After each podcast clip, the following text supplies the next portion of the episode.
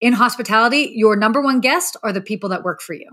So if right. you know that and you recognize that, everything else will come. If the people that work for you are happy, your guests, your customers, your clients, they will be happy. Hello, and welcome to the Modern Hotelier presented by StayFlexi, your all in one modern operating system for independent hotels.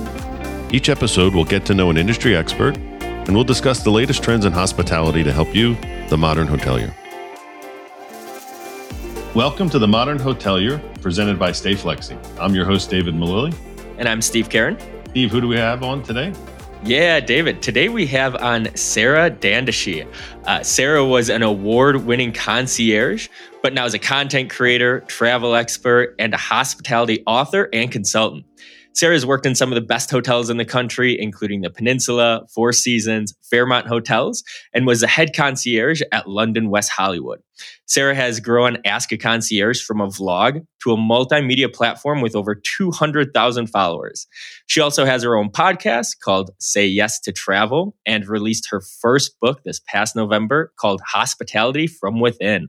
Welcome to the Modern Hotelier, Sarah. Thank you guys so much for having me. This is great. What a great introduction, by the way. Thank you. well, we, thank we you. covered a lot, so appreciate it. great. So, Sarah, we're going to go through. Um, we're going to ask you just some quick questions so that the audience gets to know you a little bit better. We're going to sure. talk about your career, and then we're going to just ask some of your thoughts on industry trends. So awesome. it's very, very simple, straightforward. So we're going to start out. What was your first job?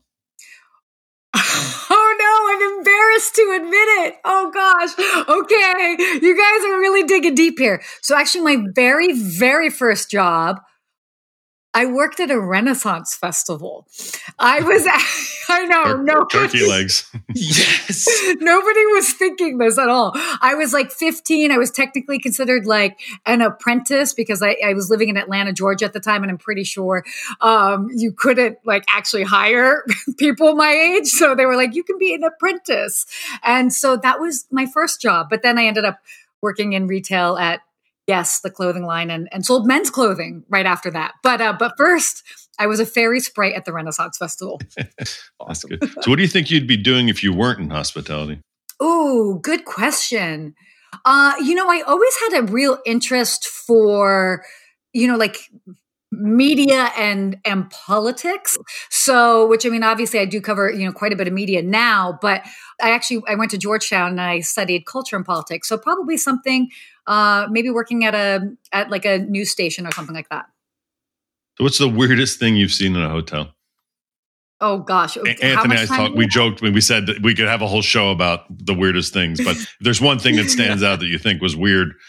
You- weird. Okay. Well, I mean, I'll just in a nutshell, human behavior is weird, but uh, we definitely had we've had individuals over the years that would go and like they come and they like graffiti the walls.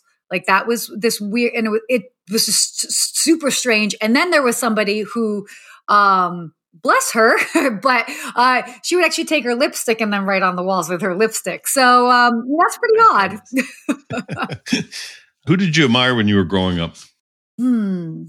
That's a good question. You know, I actually always really admired individuals that, you know, I mean, being like a young young teenage girl I'd, and growing up in the states you kind of look at celebrities but anybody that would use their sort of celebrityism for for good. So whether people that would become like un ambassadors goodwill ambassadors people like that um so uh princess diana actually was somebody that i always really admired. You could take anyone dead or alive to lunch who would it be and where would you take them? Oh Goodness gracious. We're going uh, right at it. I, we are totally going right. Okay, who would that be? Um, I would say John Belushi. Yes. Right? That's a good one. Like, yes. Talk about a brilliant individual. Just fascinating. Yeah. But it's fascinating. So yeah, that's who it would be. Where would you take him to lunch? Oh, where? Uh Chateau Marmont. Wait, is that so bad to say? Oops. Yeah.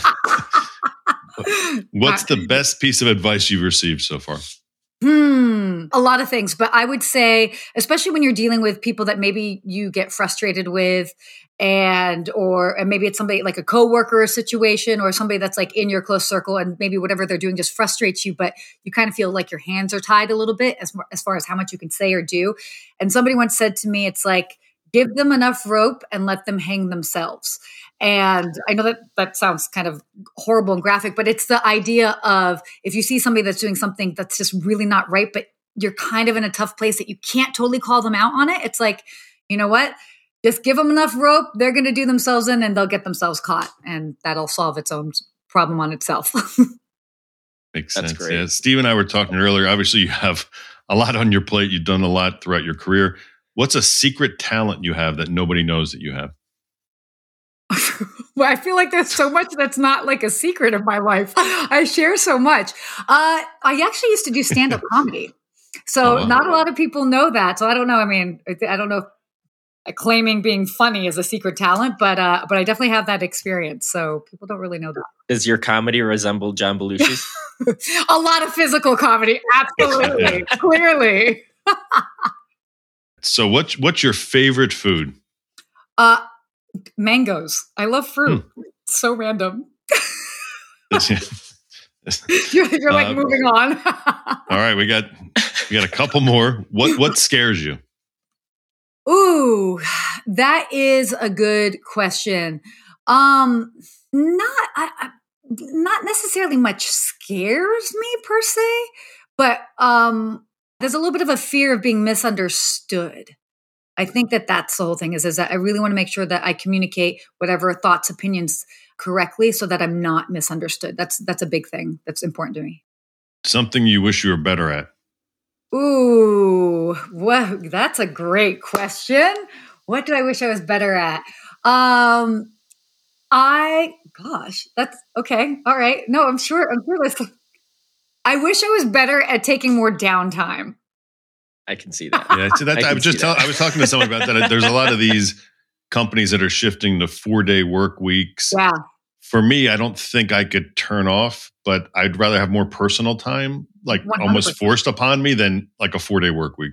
100%. Well, and then it's also setting boundaries with that. So maybe being better at setting boundaries. Yeah. When you work for yourself, you know. If you could pick one superpower, what would it be? To fly. Definitely. As I think I'd like to be invisible, but I like I would like to fly too. Ooh, that's cool. Well, I mean, I don't know. It's like when I consider the number of times like I'm on a plane or I'm obsessed with yeah. drones. Yep. I'm like flying kind of makes sense. Think how much money you would save with these air prices going up like this. I so. know, right?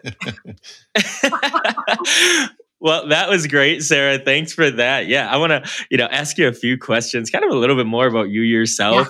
Yeah. Uh, you were born in Pennsylvania. Yes, I was. I was. Born- Where in Pennsylvania were you born? Because my colleague was also oh, a Pennsylvania. Really? Okay, so I was born in Allentown, Pennsylvania. You might be familiar with it by the famous song by Billy Joel.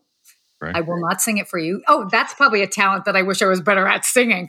Um, so yeah, I was born in Allentown, Pennsylvania, but I, I grew up all over. So I, I ended up living in yes. Saudi Arabia as a kid until I was six years old, London, Atlanta, Georgia, just traveled a lot because I'm, I'm half Lebanese, which not a lot of people know or realize at first. Go figure, the blonde hair throws people for a loop. But yeah, so definitely got to be in a, exposed to a lot of different cultures, languages, and different countries from a very, very young age, which was cool.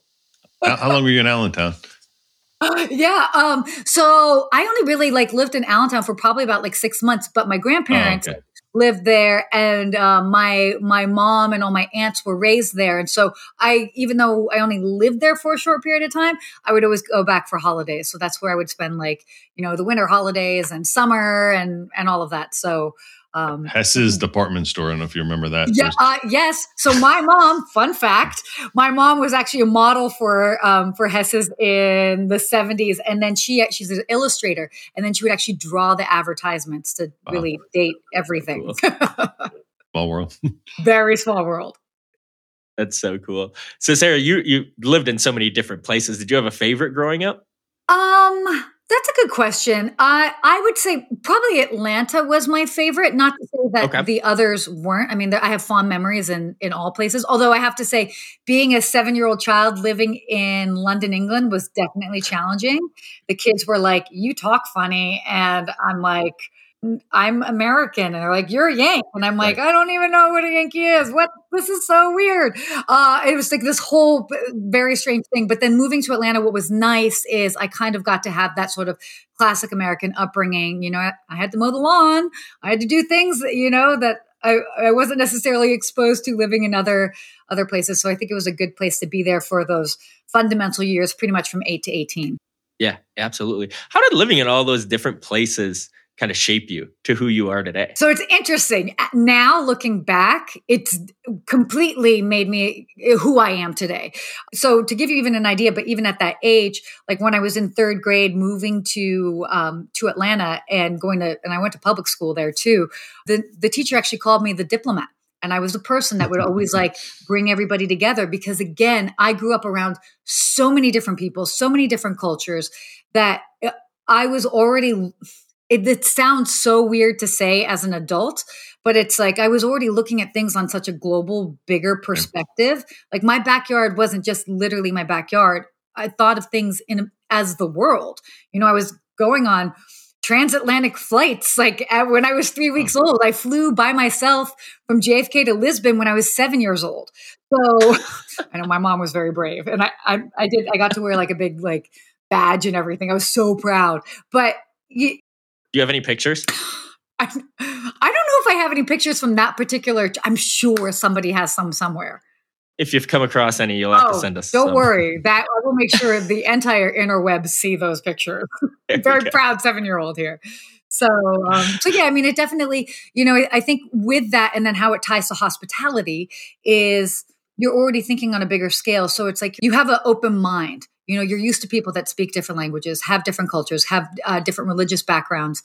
All of that is very um, much you're, you're very used to that. So going into hospitality just made sense because you know whether somebody would ask me for a private plane to go somewhere or to take the metro somewhere you know I, I was always used to speaking to people of very different backgrounds and it was just no judgment. And that is what it is and you ended up going to Georgetown, which, you know, kind of your viewpoint as a child, like I feel like reflects really well oh. for the major you went into Georgetown oh. and Washington, D.C. as a city. Yeah. Um, so while you're at Georgetown, mm-hmm you were part of Groove Theory. Oh my, wait, how far did you dig deep on me? Oh, oh trust me, I, I, dug. So yeah, Steve's good at that. so for those that are not familiar with Groove Theory, what's Groove Theory? Well, uh, I won't. No, don't share those answers. Uh, Groove Theory was actually the very first hip hop dance group at Georgetown. And so I was one of the first, probably six founding members. So there were only six of us at the beginning, by far the tallest. Um, so like everybody would be in the front and then I'd be in the back, like, hey. Uh, so yeah, so I was part of the first hip hop dance group at Georgetown, proudly. and I have to ask, what was your favorite song to dance oh to? my gosh. Uh, there's too many curse words.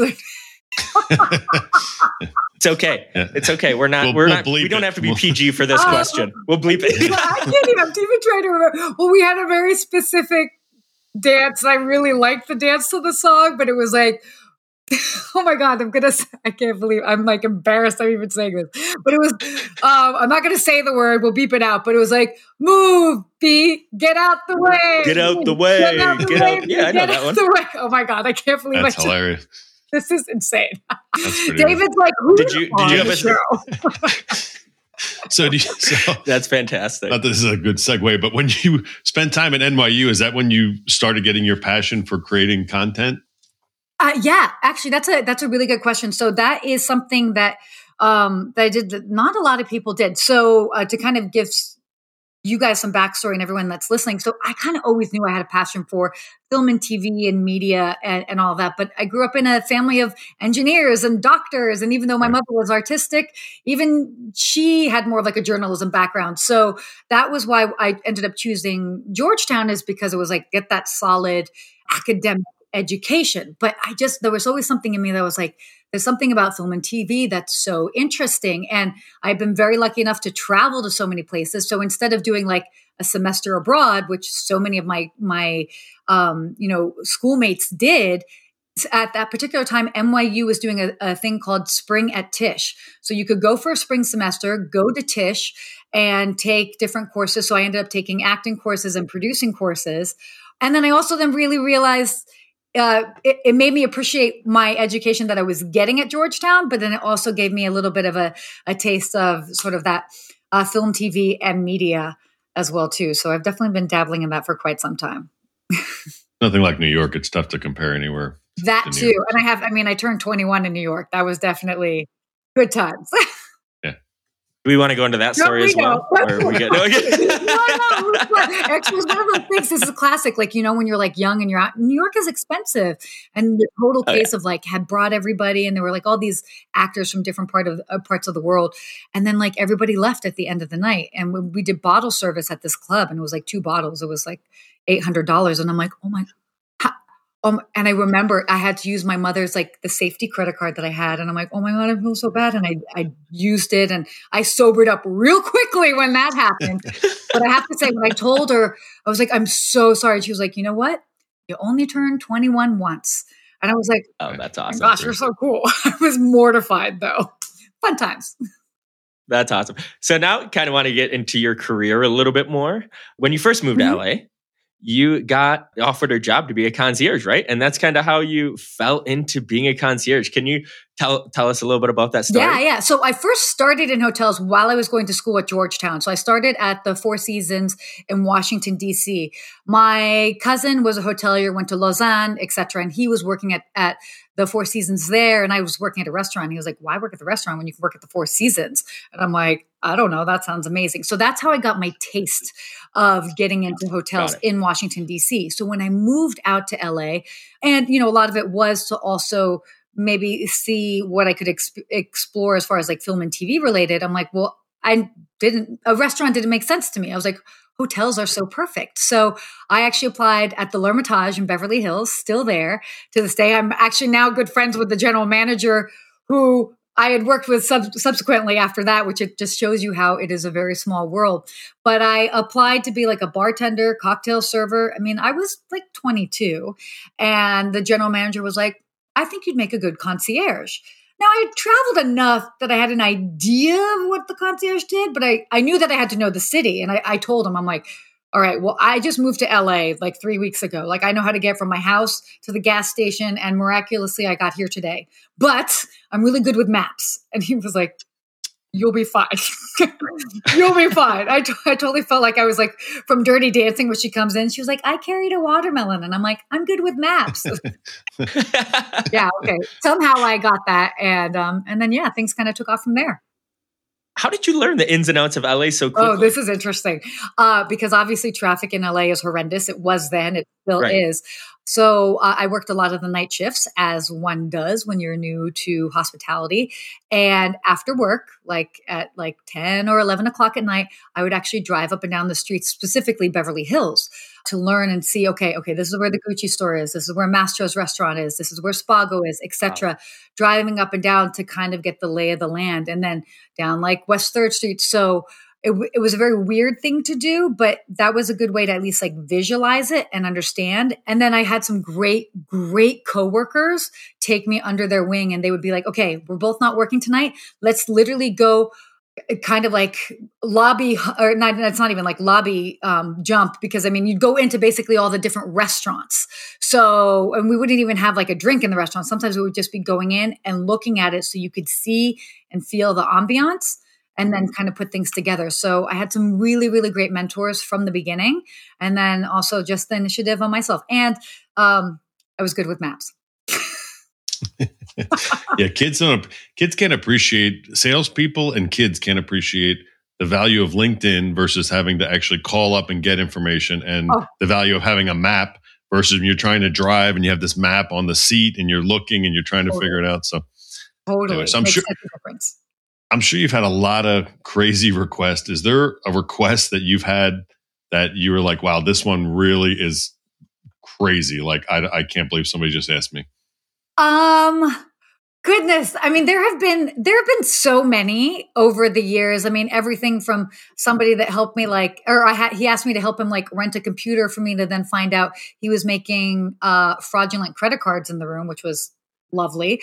Um, luckily I had, I wasn't considered complicit in that. Uh, but I think one of one of my favorite ones is just kind of like shows you like how you make the impossible possible.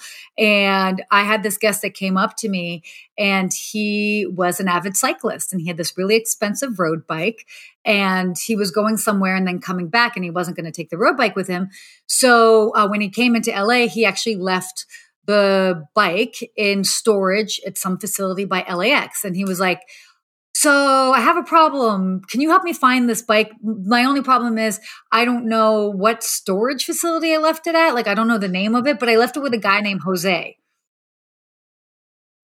This is Southern California. I Narrowed it down a lot. This yeah. is Southern California. And I'm like, are you, how am I going to find this guy's bike? Like, how many storage units are by LAX? This yeah. is insane. So I actually was able to find it pretty much like within three calls. I, I thought to ask him, I'm like, well, how did you even first find out about this right. storage facility? And he was like, oh, well, the baggage claim at American Airlines. So I'm like, okay, well, let me call baggage at American Airlines. Mir- miraculously, they answered their phone. I'm not sure how, because if you try to call anybody at the airport, nobody answers the phone, but they did.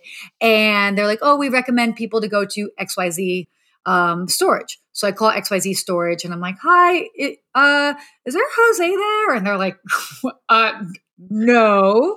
Uh, what's, and I'm, and do you have a bike that you're maybe storing? They're like, no. And then I asked like, a little bit more. I'm like, well, if you're full, you send people elsewhere and they were like yeah we send people to xyz you know storage so called that place and the guy named jose picked up the phone and i was like jose jose buddy do you happen to have a bike there And he was like, great. I do. And that's how you found it. So one of those things where I call that like a needle in the haystack. And it's just about mm-hmm. having the right attitude and and being smart in the questions that you ask and a bit of luck. and, and that goes into my my follow-up, which is great. You're somebody who's, you know, so impactful for the guest experience. What to you like makes a guest experience stand out? Uh it really is about that thoughtfulness and and i mean a lot of that i even and we'll i'm sure we'll talk about it later but a lot of that i even cover in my book because it's like really dissecting. It's like how do you make these memorable memorable experiences? And it's understanding basic human needs you know understanding that humans they want to be heard they want to be appreciated. And it's those take it's being like genuinely and authentically engaged. Then you can come up with these thoughtful ideas. And by the way, when we're talking about thoughtful, it doesn't need to be something that's expensive or this. It's just maybe you know somebody really loves chocolate chip cookies. And every time you see them come in, like you make sure that they get their like fresh hot chocolate chip cookies with a note. Like that doesn't cost much of anything, but they feel really appreciated. And that, and that's so simple. So it's it's doing that and then and especially really um when you when you have repeat guests that's where it gets fun because that's where you can mm-hmm. kind of like do something nice for people that you that you know. But then even taking those one-off occasions where maybe somebody is celebrating an anniversary and showing that you are just as excited about their anniversary as they are and coming up with a cool idea i think that that's where the special the special sauce happens is that that's when you form yeah. those relationships. And that's why people end up coming back to you know different hotels. I've said this for years is that you've got so many beautiful wonderful hotels that are the exterior is nice the room is wonderful but what is the thing the key differentiator that makes one place uh, ideal for a certain client versus another? And it's how they're made to feel. And it's the people that are working there that really make or break a hotel experience. I think when we're in this business it's tougher to travel because we got like that spidey sense. We pick everything up when the person's yeah. not saying hi to us, not looking at us, something's out of order, out of place. So makes it difficult. So hopefully I get this right. But in 2015, uh, you received the La Clé d'Or. Le Clé d'Or. Uh, you were super close. Clé d'Or. Um, so what does that mean for a concierge? Tell us a little yeah, bit of what that means. Definitely. So Le Clé d'Or uh, literally trans- translates to the gold keys in French, en français, so Les Clefs d'Or. So um, if you've ever been to a high end hotel and you've seen the concierge desk and they're wearing gold keys on their lapel, they are part of this prestigious international organization of professional concierge. There are, well, there were prior to the pandemic only about 6,000 in the world. There might probably a, a, bit less at this point, but um, they have very high requirements to be accepted into this organization. You have to be vetted, you have to uh, pass different exams, tests, like people have to know you, you have to have a certain number of years of experience within the organization. And yeah, so I actually joined in 2013. And because the concierge profession, as other professions within hospitality, you know it's a little bit of an aging profession. And uh, the for the concierge community they really wanted to inspire younger a younger generation of concierge. So they decided to do best young concierge in the world sort of competition. So every country since it's an international organization every country would choose somebody to basically represent them. So you could almost look at it like the concierge olympics so to speak. Wow. And so I represented the US that year and that year the their conference was in Mendoza, Argentina and I had to go represent and was tested and had interviews, all of that, and then uh, ended up being the first American to win as well too. So that was that was pretty special. But yeah, definitely cool. That's cool. That's a, yeah. yeah cool. right. So Who cool. knew? Who knew the concierge Olympics existed and that I'm a gold medalist? Yeah. How long did that process take? Um, it actually took. Well, okay, so I I got the original award in like no, so basically chosen to represent the U.S. in November of the year before, so 2014, and then that particular conference was in April. Actually, right now we're we're actually. Ex- I got it on April 15th, actually, is when I won the award. So we're just a little bit past that right now. Um, ah but which is really kind of cool. But uh, but yeah, so probably they started testing in January, and then the final parts of the exam were actually at the conference where we had to participate in interviews. So about four months long, and it was right around the time the movie The Grand Budapest Hotel came out. I don't know if you guys right. ever remember yeah. seeing that, oh, yeah. which is about concierge. And of course, the producers happened to be staying at my hotel. Go figure, like pretty freaking lucky awesome. to be like part of this. And again, they were looking for what are creative ways that you can keep a relatively an aging profession fresh and lively. And so I had already started my social media, um, sort of growing my brand, and then I ended up doing basically was free promotion for Fox. I reached out to Fox and was like, "Hey, can we do like a social media promotion and get all real concierge to support the movie as they go to the Academy Awards?" And Fox was like, "For free?" I'm like, "Yeah."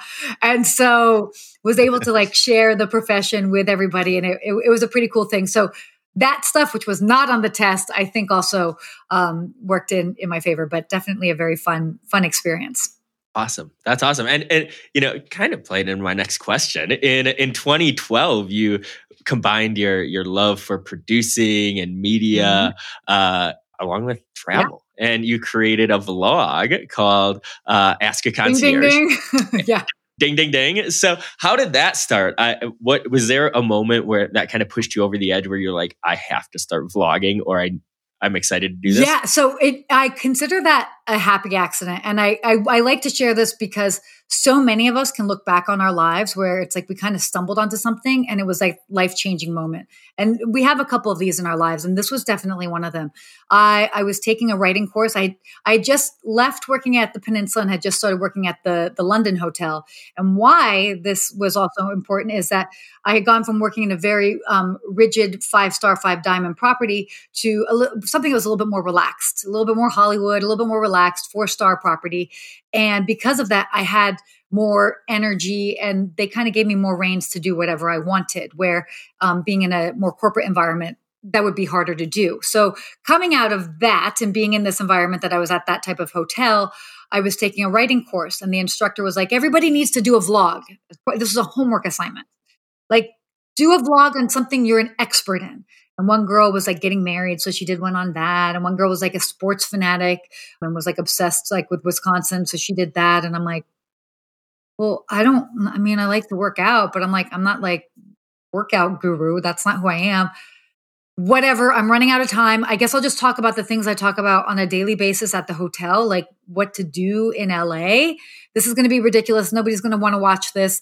Fine. Um, uh, I guess I'll call it Ask a Concierge. So literally pieced together, did it. And I remember very specifically when I showed the first video, which by the way, these videos also still exist out there. Um, I purposely left them up I have a big scarf on. I look like a flight attendant. It's lovely. Um, but I, I purposely left them up so that people can see like the arc of the journey. But I put it together, I showed it to them in class, and then I shared it like on social. And pretty early on, people were, were very positively responding. And I thought nobody would want to watch it because I was like, it's only going to be for travelers. Like it's such a like specific group of people. And then I realized people that live in LA wanted it because they're like, hey, I want to know what to do for date night or what cool new restaurants are in town, or I have family coming in town and I want ideas of what to do with them. And I realized, oh my gosh, my audience is far larger than I thought. Maybe there's something to this. So I was on Twitter doing all of that. So it, it kind of was um, again this happy accident that just kind of snowballed into into so much more. And and it just it came naturally. And it, it, I think so many times when we have those moments in our life that you look back and you're like, oh, that's why I had all of these different experiences. They led me to that point, to that moment. And that was definitely one of those. And now I ask a concierge is its its own thing.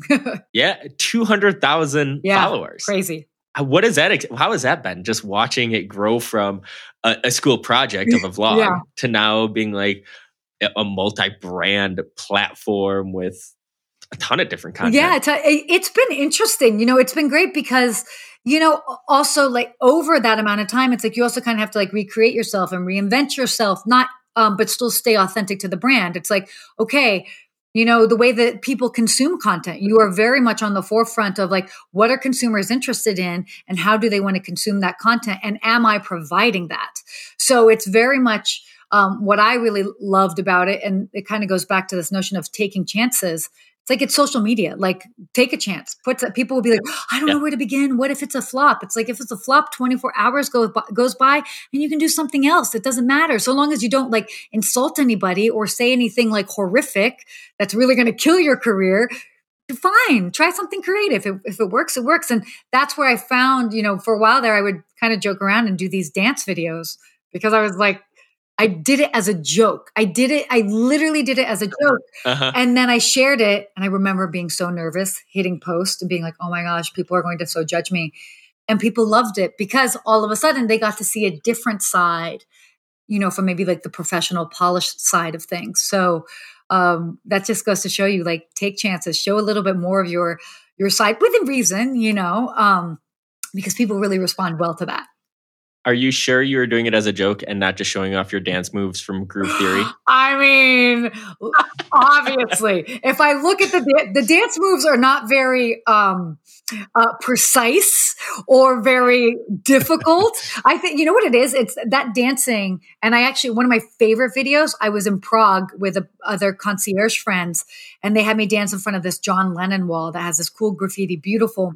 And they're like, "Go, go! You're the girl that dances in front of walls." And I'm like this is embarrassing. There's like a hundred people here. so I go and I'm like, okay, whatever. I just, just zone everybody out, do what you got to do and just dance. So I go and I'm dancing. And then all of a sudden I see like people, they're turning their phones on me. And I'm like, oh my gosh, everybody's videoing me. This is insane. And then out of the corner of my eye, a group of tourists from Italy, they're like, hi, we're from Italy. Can we jan- dance with you? And I'm like, oh my gosh, yes, dance with me. And we had this amazing moment that, you know, we were in Prague. I'm dancing with Italians. we're listening to Justin Timberlake. And it's this whole weird cross, cross section of like, culture and it just also shows you that you know it's kind of this like connecting on such a basic human level that it didn't really matter and that was such a special thing but the dancing really kind of comes from this this notion of like who cares?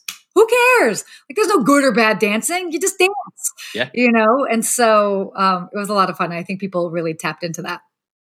I love that. That's awesome. So your your new book is Hospitality from Within. Our mutual friend uh, helped you a little bit with that, Anthony Melchiorri. Yeah. Tell us about that experience and and just the book in general and what people should expect. Uh, yeah, and, and, they should pick it up. I just, as I told you, I ordered mine today. I'm excited to make sure that you get yours. So, uh, so yeah, Anthony Melchiorri wrote the foreword, but I ended up putting this together. You know, in the middle of the pandemic as many of us were taking time to sort of reevaluate, I knew that I was like, well, this is the one time that I will be sitting still for a significant amount of time.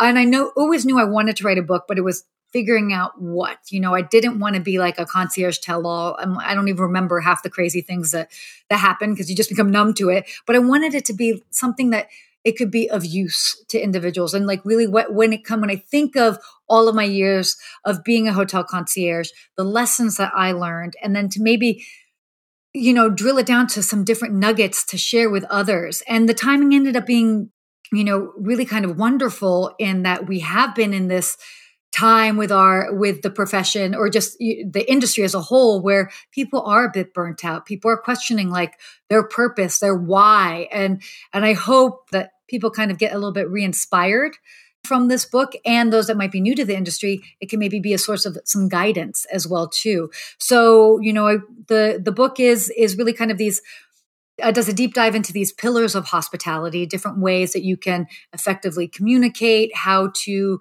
uh, nav- navigate conflict, conflict resolution, all of these things that, especially for us that, that have been in, in hospitality for so long, we might know, but it's, you know, pinpointing it and like maybe like seeing it written down is, is something very different.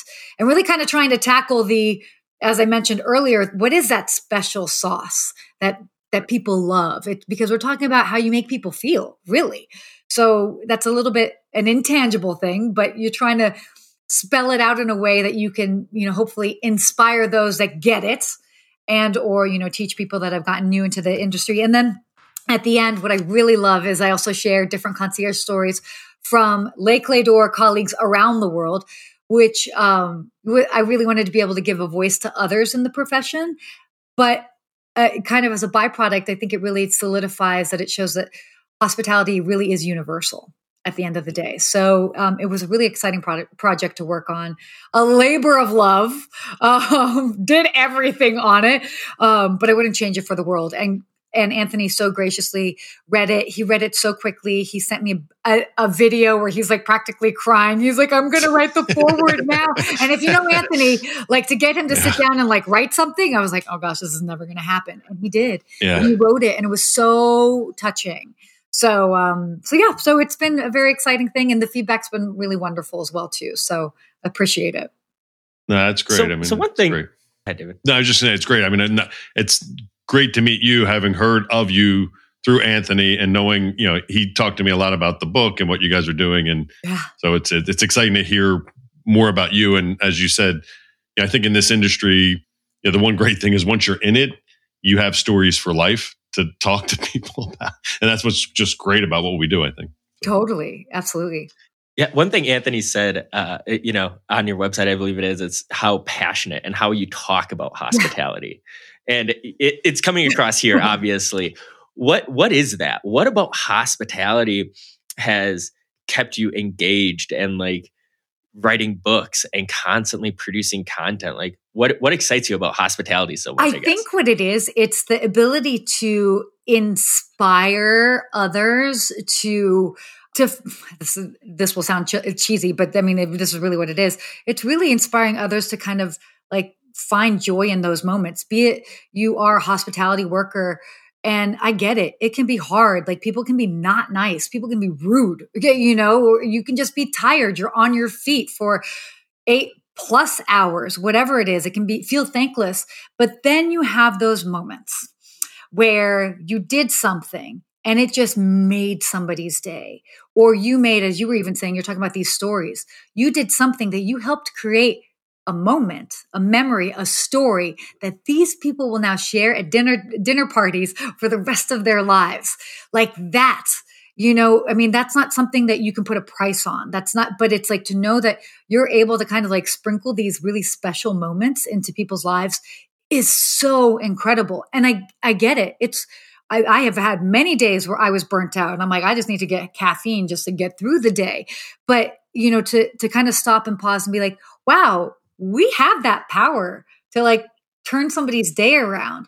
And you take that that joy and sort of that um uh, like authority that you that you can do that is really special. And then how that kind of coincides also with with guests. I, I find that for myself and putting myself in their shoes. And it's like okay what how do i feel when i go check into a hotel and somebody's a little bit rude? I mean wow i just finally get to hawaii and like the person at the front desk is rude lame. Like I don't want to be that yeah. person. So it's like reminding yourself that like what works for you and then how you can kind of be that for for other people. I think a little bit you're just born with it too. I mean, I think there's just certain people that are just, you know, you look at a family, I've got three younger brothers, you know, you kind of see like the the people who entertain, have the Thanksgivings, like they really want to take care of people. Mm-hmm. And as I was saying to, you know, in our very first uh, podcast with Anthony, I was saying people a lot of times forget that the word hospital is in hospitality. Mm-hmm. And if you don't want to take care of people, you really shouldn't be in this business. And if you're not worried about, to your point, making sure that somebody does have that story to tell at dinner yeah. for the rest of their life, then you just shouldn't be in it. But I think a lot of us are just just born with it. Like that's just who we are. So. And I think a lot of us, I mean, in general, as humans, like we like to connect with other humans. So yeah. certainly, I think a lot of us, it is innate to so many of us. But yes, there are definitely people that are like, whether they're more introvert or whatever the case is, maybe it's not really like how they operate. But I think a lot of us, I mean, if you just boil it down, it's like you feel good when somebody does something for you. So if you can tap into that and be like, wow, I can be that person for somebody else, why not? Absolutely. So so now this is kind of our last yeah. part, kind of industry thoughts, your opinion on on a few things. Uh, what what's some advice you would give out to somebody who's just getting started in hospitality? Well, I mean, I, I think the main thing is is like to try and experience as much of the industry as you can because there are so many different components whether you are working front of the house whether you are working in f&b whether you're working wh- whatever like try and experience different parts of it because you'll find out what makes sense to you and then and never burn bridges. You know what I mean? That's the other thing is, is that we all know this industry yes. is small. And next thing you know, somebody that you worked with when you were 22, you're now 27 and they're like running a hotel. This, they might be the person in charge of hiring you. It's not to say to jump around, but like within reason, try and experience so many things. And also just really at the end of the day is to have the mindset that no task is too small. And I think that that's really important because if you look at parts of the hospitality industry some of it are not is not glamorous it's not glamorous to necessarily clean toilets but somebody has to do it and it's okay and there's nothing wrong with that you know it's not glamorous to do whatever different things but if if you just have that can do attitude it definitely comes back to you tenfold Absolutely. And I got to ask you, since you're like top 1% of concierges ever, uh, what makes a great concierge? oh, um, okay. The great, so I love saying this about concierge. Um, re- it's again, it comes down to having the right attitude. And it's not about knowing the answer right away, but it's knowing how to find out, find the answer. And that's really important because people will come up to me all the time uh, and be like, you know, they'd ask me something, and I was like, well, never heard that one before. And I really hadn't heard that before. And, but I was like, you know, I'm not sure, but let me look into that for you. And that was actually very much the key to how I even got started in the industry. I mean, people were coming up to me and like asking me to rent certain type of cars. And I was like, I don't even know if that's an SUV or a sedan. Like I didn't, I didn't know. I was a kid. I was practically a kid. So again, it really just comes down to having that right attitude of, you know, you may not know the answer, but you know how to find the answer. And that is everything. What do you think hotels should be doing differently? Ooh, okay, that's hard. It's broad, but I mean, in general, I th- I think, and and not all of them. You know, some do a good job of this, but in general, a lot of hotels right now, especially coming out of the pandemic, really need to be focusing on strengthening their relationship with their own employees. Again, some properties do this really well, but making them feel, you know, appreciated, making them feel like they want to be there and grow with the company, giving them opportunities, making them feel like they have ownership over whatever their little domain is. Um, really fostering who they have as employees already because as we see you know there really is this big this hiring crisis. It's it's there's a shift that's happening and it's not going to go away tomorrow. So what we really need to do is really make those that are currently employed with us feel really really good about what they're doing and that they're contributing and they're appreciated. And they'll stick around. They'll tell their friends their family members.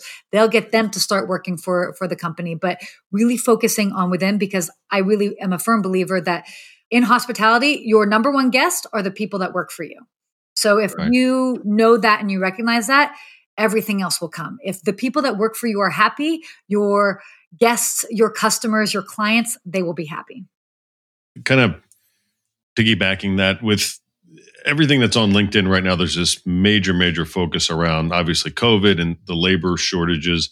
What what are we not talking about that we should be talking about Ooh. outside of those two things? Because it just seems like there's so much focus on those two areas that there's stuff that we've got to be overlooking that are that's important. It's touched on a bit, and different companies are working on it, but like the the wage issue, like the right. wage issue right now is and that is kind of part of the hiring as we're seeing that is definitely part of the hiring crisis but i think that the industry as a whole needs to re-examine basically its its profit margins and how it does business and understanding that you know you may have to pay your employees a bit more. But and again, that also goes across the the board and even goes into other industries as well. I mean, we are seeing this right now. There's inflation is happening in the United States, and you know, I, I in general, hospitality workers have always been probably some of the lowest paid workers in general across the board. So,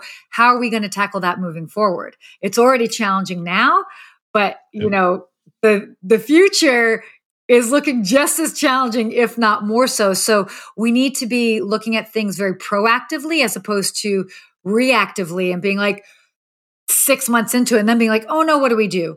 Kind of like how and really taking that uh, learning from from covid is that what happened is a lot of these businesses let go of their employees and so what did they have to do people had to find jobs elsewhere so because they didn't necessarily try and take care of them on the front end they lost a lot of really good talent. So, I mean, that kind of ties into to that. But they, they think that's really a big issue. And then also exploring different ways of gratifying those individuals that work there, whether it's like digital tipping sure. solutions or that type of stuff. So there, th- there's definitely technology out there that helps. And for me, it was just I thought it was kind of amazing going through COVID that hotel owner owners were surprised at the effect that people not coming back when they were always underpaid, especially in, when you looked at the housekeepers. Sure. They had the toughest jobs, were paid the least, and then they had to figure it out because yeah. they lost their jobs during COVID. And then everybody's surprised they're not coming back. And it's like, well, why would they? They can go do something else and make more money that's not as tough. Not everybody can do that, but not everybody. Yeah. You know, I just think it's it's it's interesting. Well, and and I mean, again, which coming back to it is is that you know you even have some owners that are like, well, I'm already paying them $5 more an hour, $7 more an hour. Is that that's still not good enough? Like, what's wrong with people? And it's like, no, that's just how bad it was before, you know, yeah. how low it was compared to other places. And then, and, and I understand is that like you have to have certain profit margins, like, eh, you know, sure. wages need to be a certain amount, rooms need to be, I, I get it, but it's also, you know, it's, it's making sure that, that again that they can live off of it and maybe just work that one job and maybe not two. Right.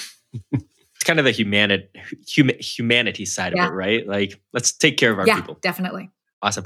So there were a lot of trends that came out you know through covid have you seen one that came out or you know that you've seen come out over the past year or so that's here to stay? Ooh we're talking about like hospitality trends?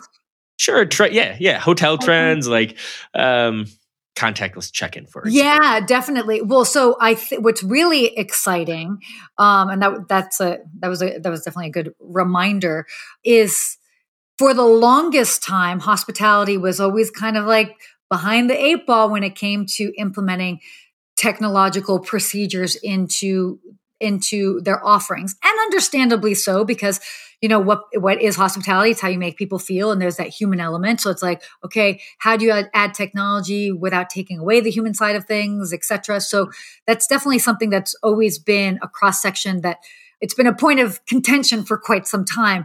But i think that we were really kind of able to fast forward through that and especially different companies could see where they were maybe worried like oh if we offer mobile check-in like that's not something that everybody can do but because everybody was had to use qr codes they had to do more things on their phone people were already in that mindset. And so it was very easy for them to adopt that now in their travel experiences. So absolutely that use of technology so so much more.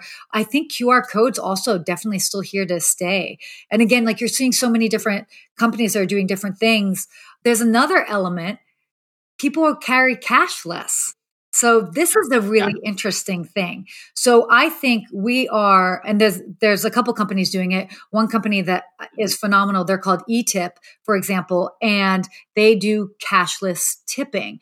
And what's great about this is we all know like we just don't have cash on ourselves and we're going out and we want to tip people. This is part of the American culture and the, and how we operate. And so now as we're seeing this shift of people just aren't carrying cash on them anymore. How can we go ahead and give thanks and share that gratuity to those individuals that we would normally if we had cash on us whether it's the housekeepers bellman etc so again adding this technology aspect but also you know, kind of weaving it into the the the tipping and the gratuity side of things, which then also helps with wages and people feel that they can earn more uh, right, in that sort of in that sort of space.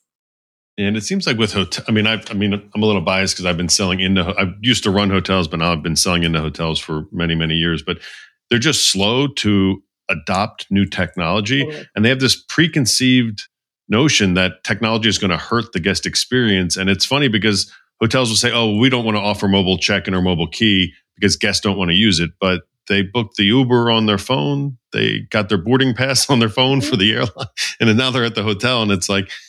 Why wouldn't they want to continue that same behavior? So it's, it's very interesting, but very good point. Yeah. Well, and I say, when, and when it comes down to any trend, especially if anybody's questioning it, I always say, what do you do? you know and when right. you stop and you examine like what you're doing and you're like well this is more convenient for me so if you find use out of it and it doesn't matter what and, and look at people in your family because then you can you have people from yeah. different generations and you're like okay well that's interesting they're doing that and then how can we implement that into what our offerings are but yeah there's always been that sort of like okay we're gonna like drag drag technology along but like we're here yeah. we're living in it right now so it isn't well the funniest just a quick funny thing is that when i my first company was a basically a booking engine for independent hotels. Mm-hmm. And Anthony said to me, "Who's going to put their credit card online?" No way. yeah, but this was 2000. But you know, so but it was just yeah, but it was very funny. He, he's he's mentioned and I so. I can say it because he's actually said it on his podcast. But you know, it's it's uh it's funny because people have this you know they just assume certain things that that aren't true. Well, to, and I mean that's a that's a really great example. I mean, obviously we've even heard like the people that passed on investing into something like Airbnb, for example, and how that's changed right. the, the travels. People, were like, who would stay in somebody else's house? It's like now that's yeah. such a big part of the industry, and we've been yeah. as as hoteliers and traditional hospitality individuals, we've also learned so much from them as well too. So, been interesting to see and, and, kind of on this path, we're moving into another transition here over the next couple of years yeah. with Web three and the metaverse and all that fun stuff. How do you think that's going to affect hospitality? So it's interesting. I mean, I I think it's. I think there's still a lot to be explored in regards to that, and and I say this being uh, something I'm very much into, and I have examined and and involved in as well. I, I think it's actually going to be a really exciting place for hospitality to explore because, again, you're coming back to what hospitality is, and that is how you make people feel. And it isn't necessarily the four walls around you. So that actually lends itself quite nicely to the metaverse because it's, they may not be tangible four walls per se, but it is these experiences and whether they're, you know, uh, digital, virtual, however you want to describe it, experiences, but you're going to be able to take people on this emotional journey, so to speak, which is what hospitality is. So I'm curious to see like how far it goes, how deep it goes, but it's something that we, I think that all of us, you know, should be, should be watching, if not participating in. Absolutely. So we're pretty much at the end. So is there a, a, any questions or a question that we should have asked you that we missed? Ooh. Um, my gosh. I mean, we talked about so many things and I have to say, I'm so yeah. impressed. You guys definitely did a deep dive and found out some things that I, even I was, I mean, I had some moments there. Um, but I mean, no, I know we covered a lot. The book is out. If people are interested, you can get it on Amazon. If you still want a signed copy, I'm mailing them out. That's at hospitalityfromwithin.com. But aside from that, you know, I say, you know, always for those that are listening, always reach out and you can find me on LinkedIn, Instagram, all of that good stuff. So I'm there answering in real time on the other side. Great. Thank you so much. So that's it for the Modern Hotelier presented by Stayflexi. We thank you for listening. We thank you for your time, Sarah and Steve. And uh, we'll see you all very soon. You made it to the end of the Modern Hotelier. Thanks for listening. Make sure to subscribe and follow wherever you listen to your podcast. The Modern Hotelier is produced by Make More Media and presented by Stayflexi. Stay Flexi is your modern operating system for independent hotels. If you're interested in learning more about Stayflexi, you can go to stayflexi.com. Or if you'd rather talk to me instead, feel free to shoot me a message on LinkedIn or email me at steve.karen at stayflexi.com. Thanks and have a great day.